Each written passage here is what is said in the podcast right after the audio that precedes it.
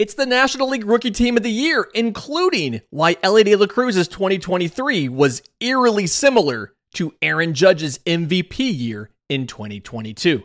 Let's talk about it. You are Locked On MLB Prospects, part of the Locked On Podcast Network. Your team every day.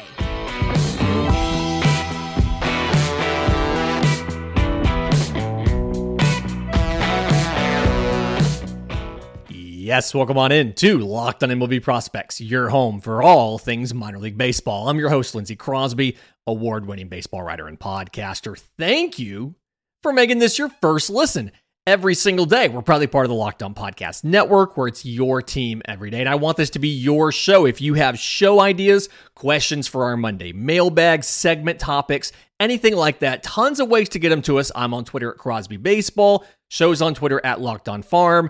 We have a link tree in the episode description, in the show notes. It has everything else subtext, Discord, email, all of that good stuff. I want to hear from you. So, looking at the prospect, uh, the, the rookie team of the year in the National League, I want to start in the infield. And it's spoiler alert, there's a lot of Cincinnati Reds here.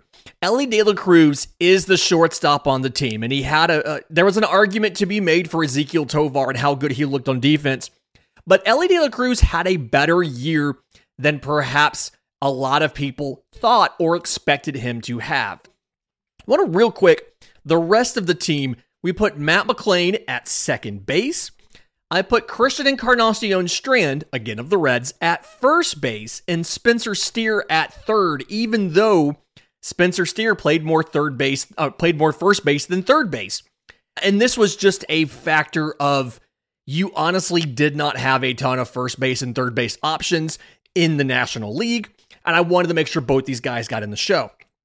And at catcher, there's a conversation you could have about Francisco Alvarez versus Patrick Bailey. I put Francisco Alvarez on the team because Patrick Bailey was one of the best defensive catchers in all of baseball. Not rookies, all of baseball. But the offense wasn't quite there, and Francisco Alvarez hit and then also showed us he could be better defensively than we were expecting. But I want to talk about Elly De La Cruz because I, I teased a little thing there about how his 2023 campaign was in some ways strikingly similar to Aaron Judge's 2022.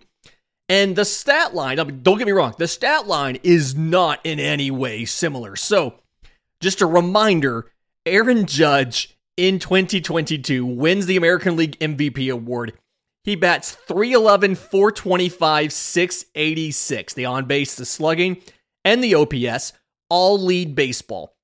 62 home runs, leads all of baseball, 131 RBIs, and 133 runs. Both of those lead all of baseball. Uh, he walks 111 times, most in the American League, to 175 strikeouts, and 16 to 19 on stolen bases. All Star Silver Slugger wins the MVP over Shohei Ohtani. Absurd year. And Elly De La Cruz did not come on conventional statistics remotely close to what Aaron Judge did in 2022. Aaron De La Cruz in 98 games, 235, 301, 410, 13 home runs, 35 extra base hits, 35 walks to 144 strikeouts in 98 games, 35 of 43 on stolen bases. He has moments that are amazing, right? Elly De La Cruz hits for the cycle against the Atlanta Braves. Elly De La Cruz steals three bases in two pitches. He steals second, third, and home.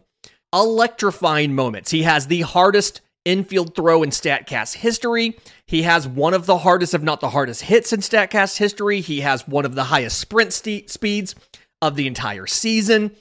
And he does all of this at six foot five. So he is just a mass of arms and hair and jewelry running around the base paths. Incredibly electrifying player. Now, from an offensive perspective, Elly De La Cruz had a significant slump. Jump back to July 9th. He was fresh off of a big game against the Washington Nationals. I believe he went something like four for six with a homer and two doubles or something like that. From July 9th through the end of the season, it's a nice sample size, 69 games. Elly De La Cruz goes 192, 271, 353. He walks 27 times. He strikes out 106 times. Nine home runs, 20 extra base hits. Uh, but, which is, spoiler alert, not great. And it comes back to that conversation we had at the beginning of the season about Elly De La Cruz batted 300 at every level of the minors, just about, but he also struck out 30% of the time. And at what point was that going to catch up to him? And it's obvious it finally caught up to him at the major league level. This 69 game sample, again, he bats 192, he strikes out 106 times in these 69 games, and the team goes 31 and 38 in this stretch. But, and here's where I cash in on that teasing Aaron Judge to Elly De La Cruz thing. If you look at some of the underlying numbers, the underlying metrics at the plate for what Elly De La Cruz was doing, they're remarkably similar to what Aaron Judge did in 2022. Now, obviously, dramatically different results, right? But we talked about this just the other day process over results. You're doing the right things, it will eventually work out for you in production. When luck travels your way, you have more experience and all of that. So, in Aaron Judge's 2022 season, and these stats come credit of Eric Cross, fantasy baseball writer with Rotoballer, host of the Toolshed podcast. Shout out to Eric for digging this up. Great stats here. In Aaron Judge's 2022 season and Elly De La Cruz's 2023 season, there were four key inputs that were remarkably similar between the two. Zone contact rate, contact rate on pitches inside the strike zone. Aaron Judge, 85.2%. Elly De La Cruz, 84%. For the most part, a pitch in the zone they are making contact on a pitch in the zone. Overall contact, this encompasses pitches in the zone and out of the zone. Aaron Judge, and a reminder, 2022, 72.2%. Elly De La Cruz in 2023, 72.8%. Elly De La Cruz was a little bit better. Swinging strike rate. This is swings and misses, right? 11.6% for Aaron Judge in 2022. 12.2% for Elly De La Cruz in 2023. So Elly De La Cruz swings and misses a little bit more than Aaron Judge, but not much. Whiff, total swing and miss. And then the last one here is whiff. And let me clarify the difference in swinging strikes and whiffs. Ultimately, they're looking at the same thing. How many times do you swing and miss at a pitch? But swinging strike is swings and misses as a percentage of pitches thrown. Whiff rate is swings and misses as a percentage of when you swing. So swinging strike is ultimately how many pitches did you swing and miss on? Whiff rate is how many swings did you swing and miss on? Just to clarify that.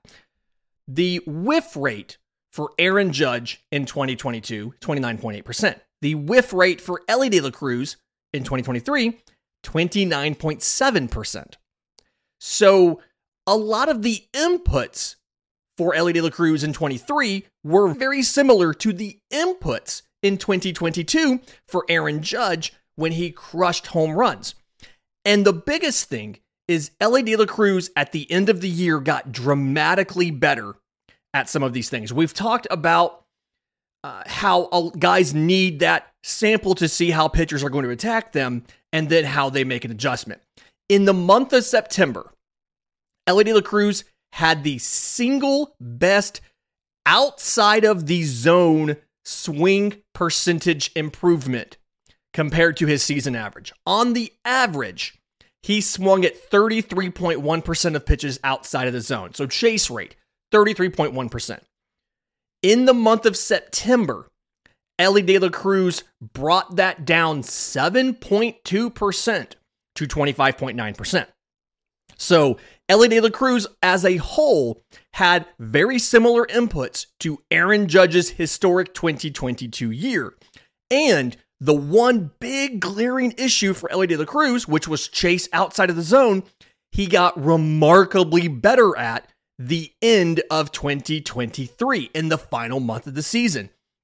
This is all a very long winded way of saying Elly De La Cruz could legitimately, if everything goes right, had very similar inputs to an MVP caliber season from Aaron Judge and a full year of experience, a full year of health, the ballpark that he plays in, and a little bit of luck.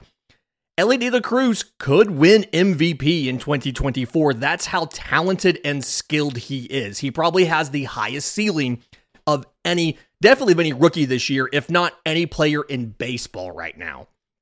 In just a minute, let's talk about the outfield. Corbin Carroll gets a lot of attention, so does James Outman, but we're not talking enough about Nolan Jones, and I'll do that next, right here on Locked on MLB Prospects.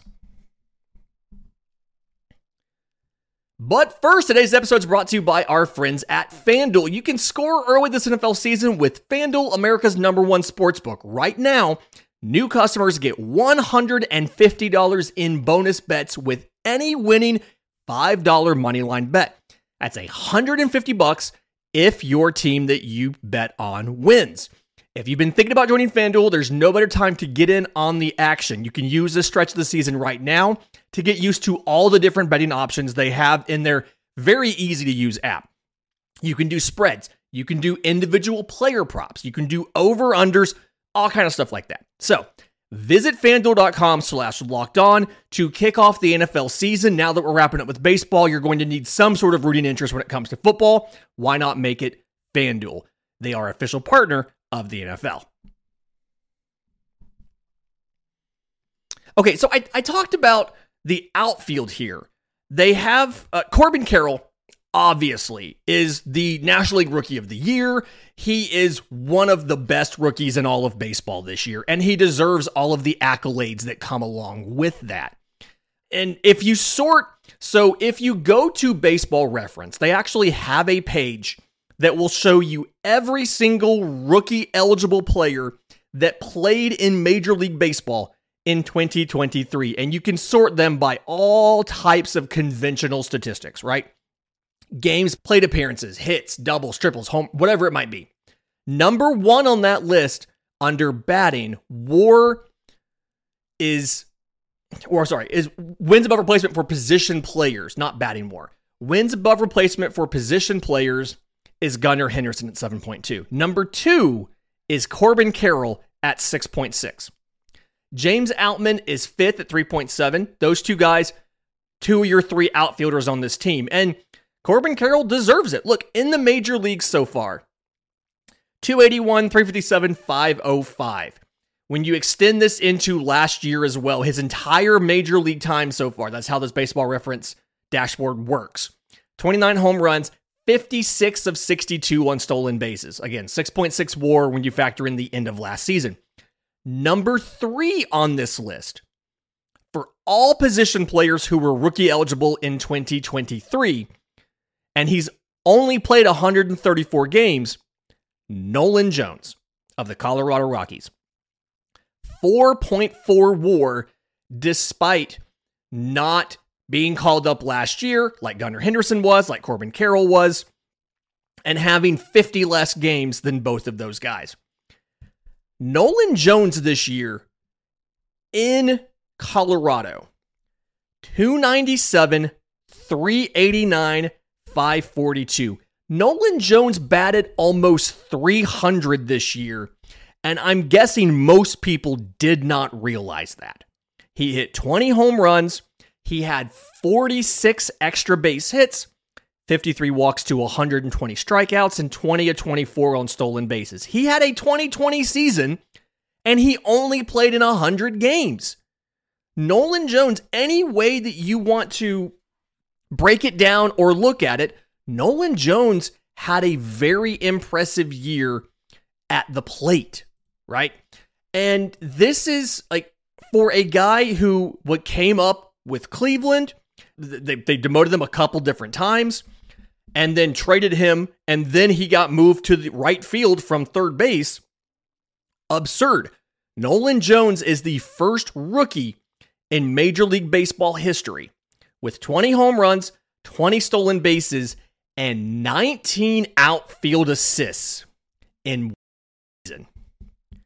Now, the hard part here is his team went 59 and 103, right? Like part of the reason nobody's talking about what Nolan Jones did is because of how bad the Colorado Rockies were.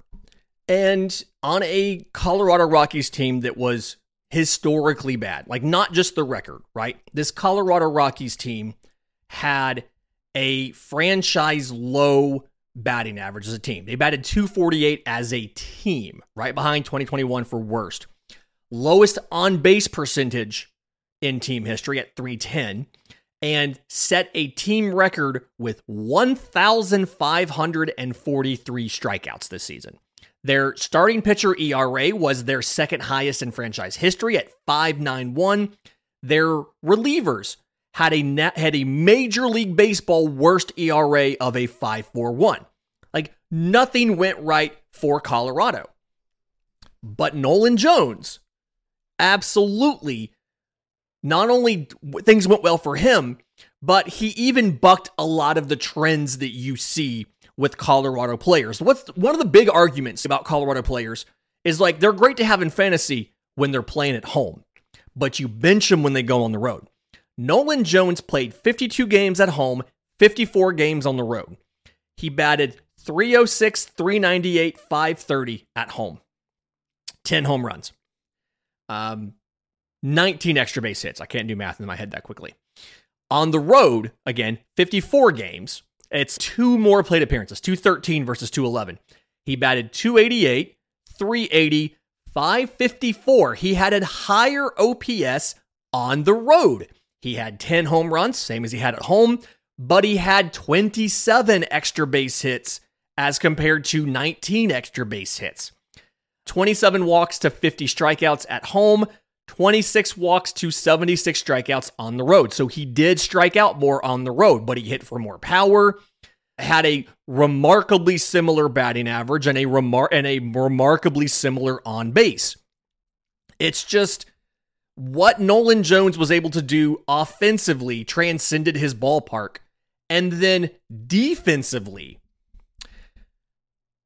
the range wasn't great for Nolan Jones. Like what's up front, let's say that. He was pretty poor as far as range.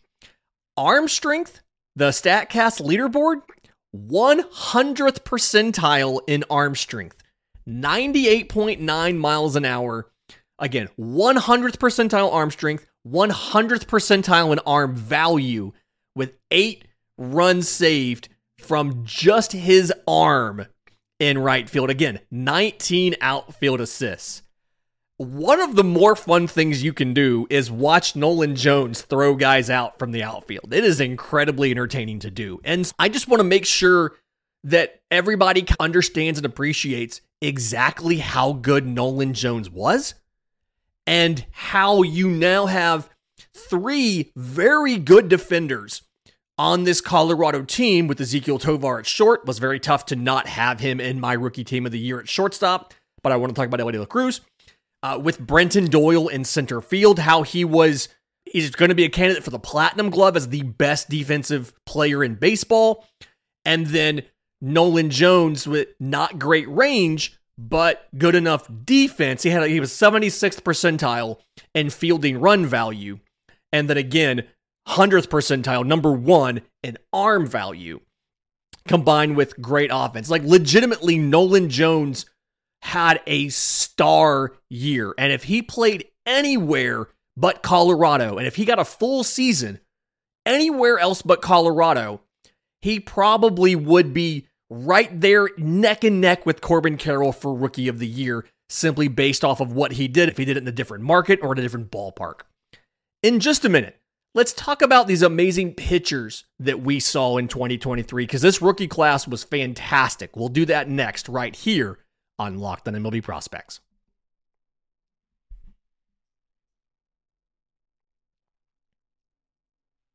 Welcome back into Locked On MLB Prospects, final segment of the Thursday show, talking about the National League Rookie Team of the Year. And I want to, real quick, this is a little bit of a of some struggle here. I've expressed this on the show before. One of the better rated rookie pitchers in the National League this year was Kodai Senga of the Mets. He's 31 years old. He was a professional in Japan. And so it is very difficult Sully from Locked On MLB, he and I had this conversation early in the year, and we talked about create something like an Ichiro Suzuki Award for these guys so that they can come up, they can be recognized separately from. There's a difference in a 31 year old or 30 year old Kodai Senga and a 24 year old Andrew Abbott, or who I'm about to talk about, a 20 year old Eury Perez coming out and having a great season. So maybe I, I put Kodai Senga on this list. You can't not recognize him for what he did. We've got our starting group here. I've got Eury Perez, I've got Bobby Miller, I've got Kodai Senga, I've got Andrew Abbott. Your reliever is Javier Assad, who jumped into the rotation late in the year for Chicago. And then looking at some of your other starters in the National League, you've got guys like a Jameson, Brandon Williamson. There was multiple different Cincinnati pitchers that could go in here too, just like in the infield. Ryan Pepiot had some good starts for LA. And so but I but I want to talk about Eury Perez. Okay. With pitchers who had at least 50 innings pitched, he had the second highest strikeout rate of any rookie at 28.9%. Right behind, two tenths of a percent behind Kodai Senga's 29.1. And again, 10 years younger than Kodai Senga. Eury Perez was the youngest position player or the youngest player in Major League Baseball in the majors until Junior Caminero debuted late in the year. And on the year, 5 and 6 record, 315 ERA in 19 starts. He pitched 91 of the third innings. He had 108 strikeouts. So 10.6 per 9 to 31 31 walks, 3.1 per 9 gave up 15 home runs. And I think the home runs are really the big part that he's got he's got to figure out. Eury Perez did not allow or correction, he he allowed too many fly balls. He did not do a very good job of getting the ball on the ground. Fastball slider curve change is what he does. Fastball averages 98 miles an hour, sliders mid 80s, 85, 86 or so. Those two pitches together over 75% of the time. He's got a curveball that's in the uh, low 80s, like 81 or so. And then the changeup sits right around 90 because it's playing off the fastball. Uh, and those two together come up to the rest of that 25%.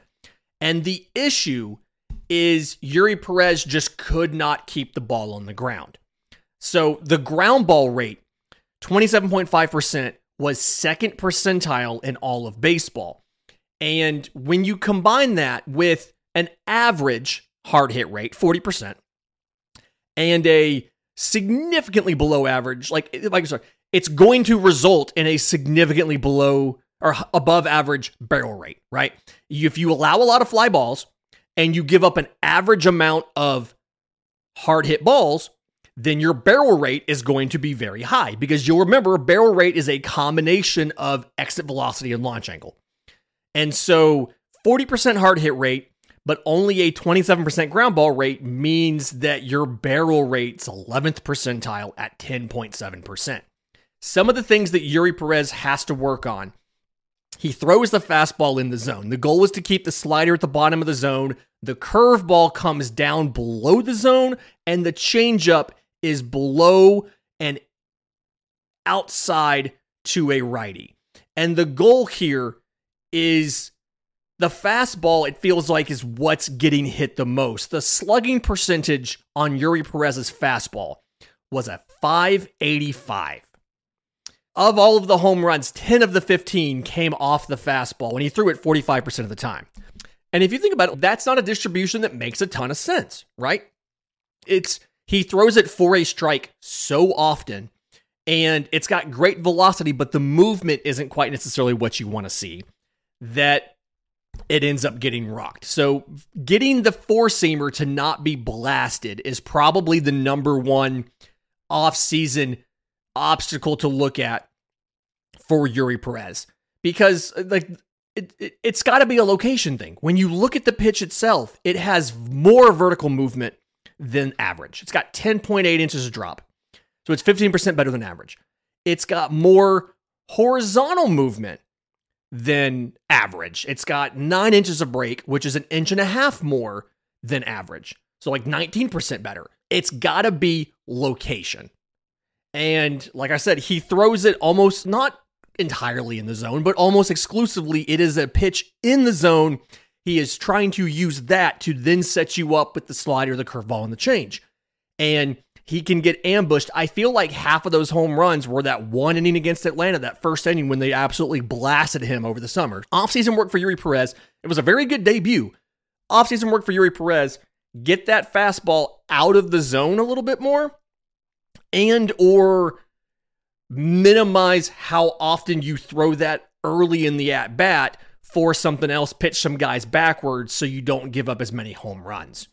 Going through some of that list, I do want to, real quick, a reliever that didn't make this team, and I thought he should. He had a good year and nobody really talked about him. Tom Cosgrove of the San Diego Padres, 2017 12th rounder by the Padres. So he's not one of those guys that they went and got off of waivers at age 27 and let him debut. He debuted this year, but he's been in their system the whole time. He was a starter when he first got in there. Uh, started 21 games in 2018 out of 24 total in Fort Wayne. But by the end of 2019, they said, hey, you're going to be a reliever. And when he came back after the shutdown, he did not, I don't think he started another game until he started a game in rookie ball while rehabbing this year. But in 54 games in the majors, 51 in the third innings, 175 ERA. He only got one save. He was only asked to do it once or twice. That wasn't the role that he was in, but he was one of the primary setup guys for them and was one of the better holds guys in the National League. So shout out to Tom Cosgrove for that. And then Javier Assad, I think I mentioned him earlier, but I think he deserves a little bit of recognition. He ended up getting that reliever spot. You could argue he was the fifth starter because he started off in the pen and then moved into the rotation. But on the year, 5 and 3, 305 ERA, 32 games, 10 of those were starts, through over 109 innings. And that stretch of nine straight starts he had from August 5th to September 19th. One, the team went 6 and 3. He had a 3 and 1 record, but the team went 6 and 3 in that stretch, which is always good. But in those nine starts, 50 and two thirds innings, 284 ERA for Javier Assad. The strikeouts weren't necessarily there 39 strikeouts to 16 walks, seven home runs allowed, but 50 innings, 284 ERA as a starter, and then they bumped him back to the pen for the last bit of the season. I believe, having not looked into this, I believe that lines up with where Marcus Stroman came back. And so in those final four games, he pitches eight and two thirds innings and gives up three runs.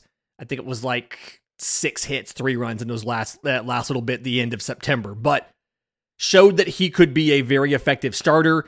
Gives this Cubs team a lot of other options in the rotation now. You can figure out what you're going to do.